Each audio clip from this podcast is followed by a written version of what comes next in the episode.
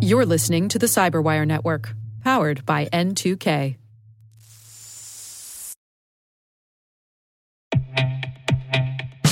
And now, a word from our sponsor, SpyCloud, the leader in operationalizing cybercrime analytics. Traditional threat intelligence is a thing of the past. Cyber criminals are stealing vast amounts of credentials, session cookies, and financial data every day, and it's hard to keep up.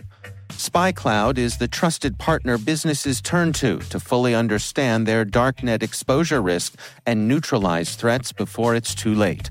SpyCloud alerts your organization as soon as an employee or customer's data appears on the darknet, so you can act faster than bad actors to prevent cyber attacks like ransomware, session hijacking, account takeover, and online fraud. With insights from the industry's largest repository of recaptured data, protect the digital identities and systems most important to your business. Get your free corporate darknet exposure report at spycloud.com slash cyberwire and see what information criminals have in their hands today. That's spycloud.com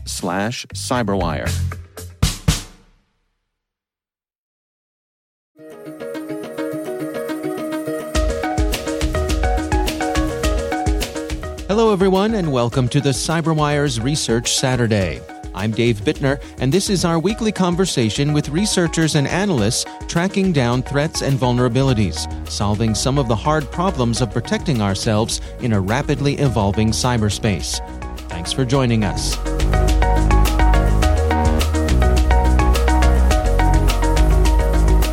We started looking at Private Loader back in August timeframe, 2021. We actually coined the name based on a text string we found in one of the first binaries the team was ripping apart that contained the word private loader in one of the file directory paths.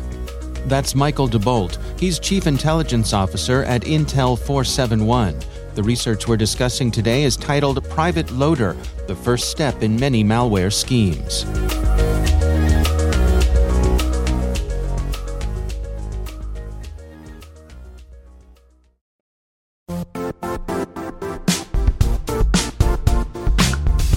The IT world used to be simpler. You only had to secure and manage environments that you controlled. Then came new technologies and new ways to work. Now, employees, apps, and networks are everywhere. This means poor visibility, security gaps, and added risk. That's why Cloudflare created the first ever connectivity cloud. Visit cloudflare.com to protect your business everywhere you do business.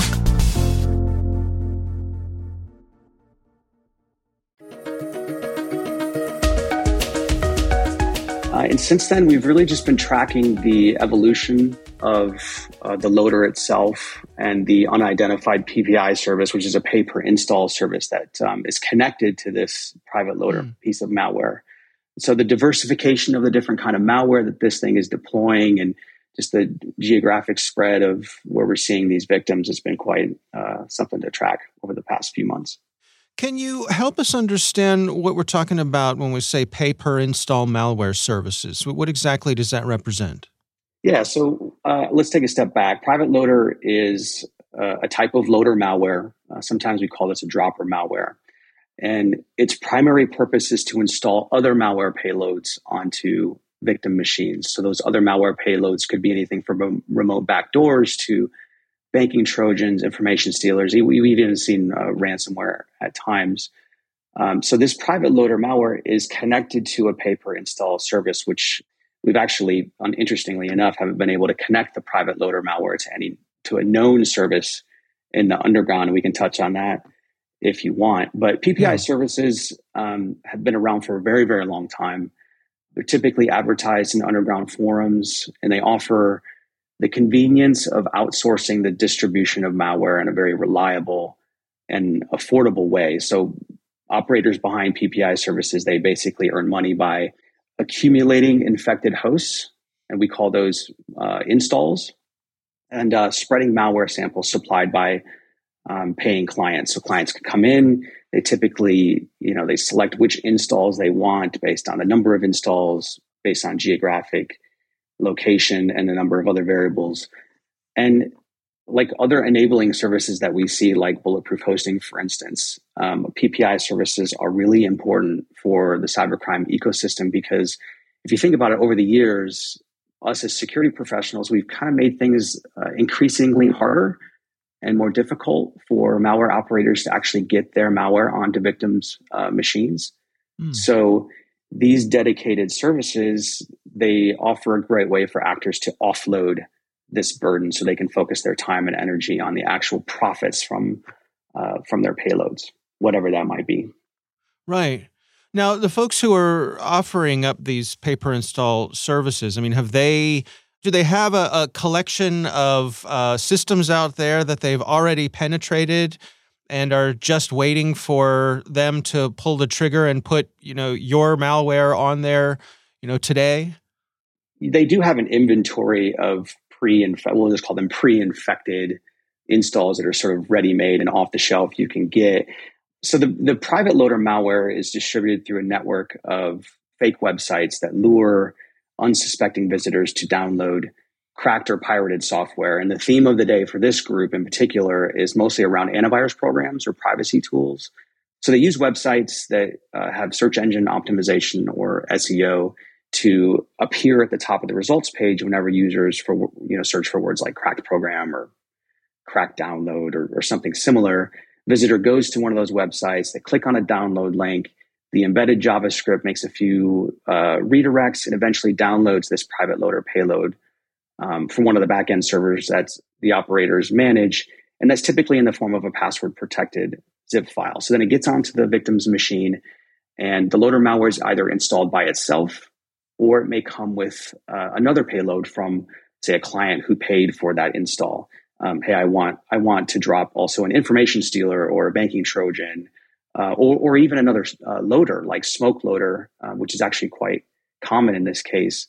And then, like you said, from there, once private loader is installed on the victim's machine, that victim becomes part of, we'll just call it the PPI services inventory.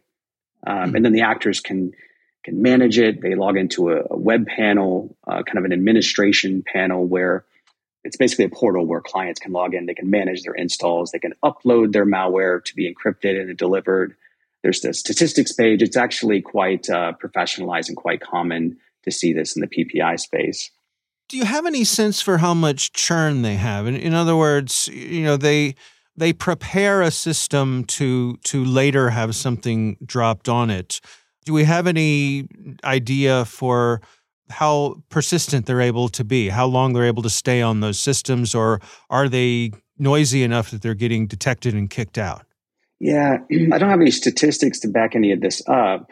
But I would say this is more of a quantity game than a quality game, if that makes any sense. I yeah. mean, the, the, this is more about accumulating as many installs as possible to give your clients, in this case, malware operators that want to deploy their malware, as many um, options as possible around the world for them to choose which installs that they want to they want to deploy their malware to at any given time. So it's you know I'd say the churn is pretty heavy. I mean, you're talking about you know the vast majority of what is deployed through these PPI services are highly commoditized malware.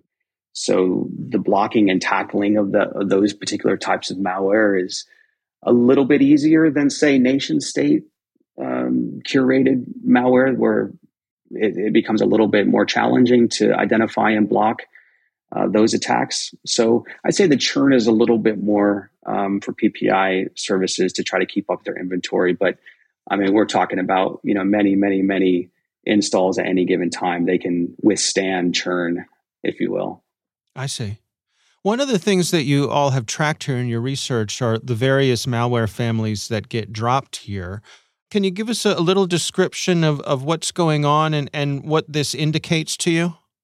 It's interesting because on its face, uh, there's nothing really that sets this PPI service apart from other similar services. In fact, most of the activity, and you'll see this in our blog, with the delivery mechanisms and the commodity malware that we're seeing a drop is is kind of low to mid level stuff.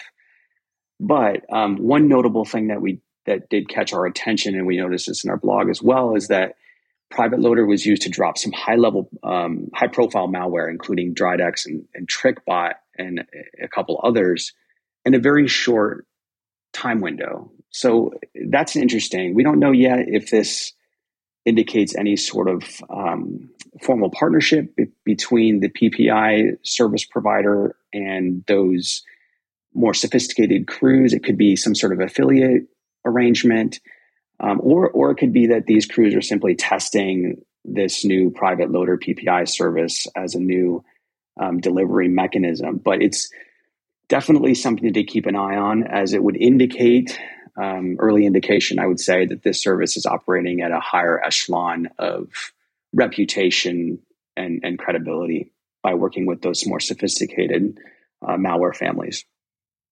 Now, you also noted that Private Loader embeds a region code in its communications with its C2 server. Um, what does that represent in your estimation? Sure. It's just another way for um, these PPI service providers to sort of categorize and offer um, clients who are coming in to select their installs another factor, another variable to which they can um, select installs that cater to the different types of malware that they're using. So, say for instance, I'm a malware operator and I want to target banks within a certain region. I'm going to select uh, installs within that within that region that um, I know uh, victims are logging into a certain uh, a bank or a bank a set of banks within that region that my malware is catered to, um, say, steal their login credentials, for instance. So it's just another way for PPI services to offer that um, as another feature within their service that actors can leverage for more targeted geo- geographic uh, attacks. Do you have anything that indicates any sort of, you know, with any confidence, any attribution of who's behind this? Yeah, so that's the tricky part, right? Um, attribution is always um, the the the hardest thing to accomplish whenever we're doing cybercrime research. Um, and I always like to say, just as a side note, attrib- we don't do attribution for attribution's sake. We want to do attribution to know who the actors are behind whatever the threat is, so that we can establish a pattern of, you know, how are they acting? What are the TTPs that we're likely to see? You know, we've seen with ransomware actors, for instance, them rebranding over and over and over again.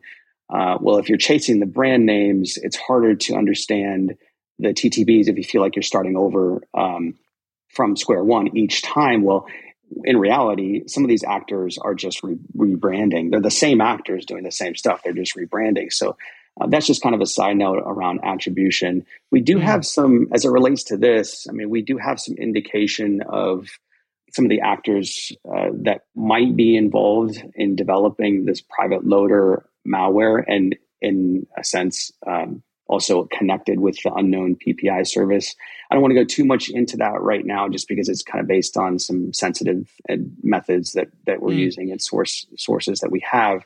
But I will say that we do, in all likelihood, expect that this PPI service will um, probably announce itself in the near time within uh, within the underground forums that that we we commonly see announce similar services. Now, you point out that uh, the most common payload you saw pushed by Private Loader was uh, something called Smoke Loader. Um, anything noteworthy there? Yeah, I mean, loader pushing another loader, right? I mean, that's kind right. of what we're seeing here. You know, we've been tracking Smoke Loader for a long time. It's been on the scene since, I think, since at least 2011 if I'm not mistaken. You know, it, it offers another layer of capability for actors who are, are using perhaps private loader for the initial delivery mechanism, but then landing smoke loader on an install. And, it, and smoke loader is very modular. So it has, in addition to its loading capabilities, it also has a number of different functionality that can be added on, password stealing. It could even do DDoS, cryptocurrency mining. So it's very hmm. flexible um, and it can be very persistent. So it's really no surprise to us to see that at the top of the list as um, the kind of the top malware family that we're seeing pushed through this private loader malware. You know, uh, typically I, I, will, you know, ask uh, my guests uh, what their recommendations are for people to uh, to uh, protect themselves against this thing. But I, I, I guess it's fair to say number one is don't download cracked software? Yeah, I think that's a that's a that's a pretty uh, pretty you know glaring takeaway here. Yeah, I think you're right. I mean, these are pretty straightforward security operations, you know, tracking commodity malware. You know, the biggest thing is, you know, you want to protect against, this is going to sound real obvious, right? But you want to protect against being a victim of a, of a PPI installation. You don't want to be, you know, you don't want any of your employee workstations to become part of this inventory that sort of bad guys can pick and choose from to deploy whatever malware they want to. Right. Um, you know, it requires re- regularly monitoring the underground for these new PPI services and the associated, you know, loader malware that's connected to them.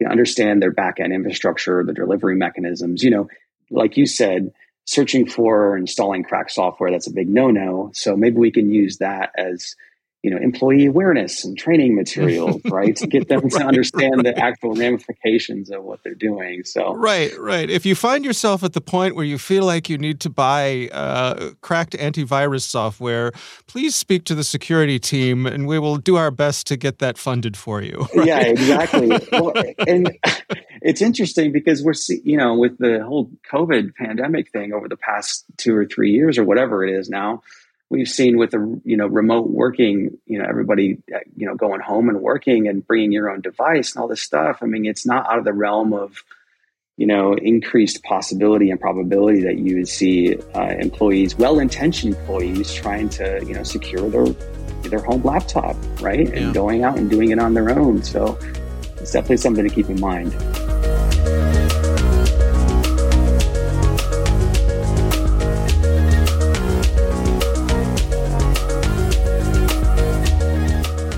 thanks to Michael DeBolt from Intel 471 for joining us. The research is titled Private Loader The First Step in Many Malware Schemes. We'll have a link in the show notes. And now a word from our sponsor, Netskope. Netskope is a worldwide leader in SASE and Zero Trust. Its unified platform, Netskope One, provides optimized access and zero trust security for people, devices, and data anywhere they go helping customers reduce risk, accelerate performance, and get unrivaled visibility into any cloud, web, and private application activity. To learn more about how Netskope helps customers be ready for anything on their SASE journey, visit netskope.com.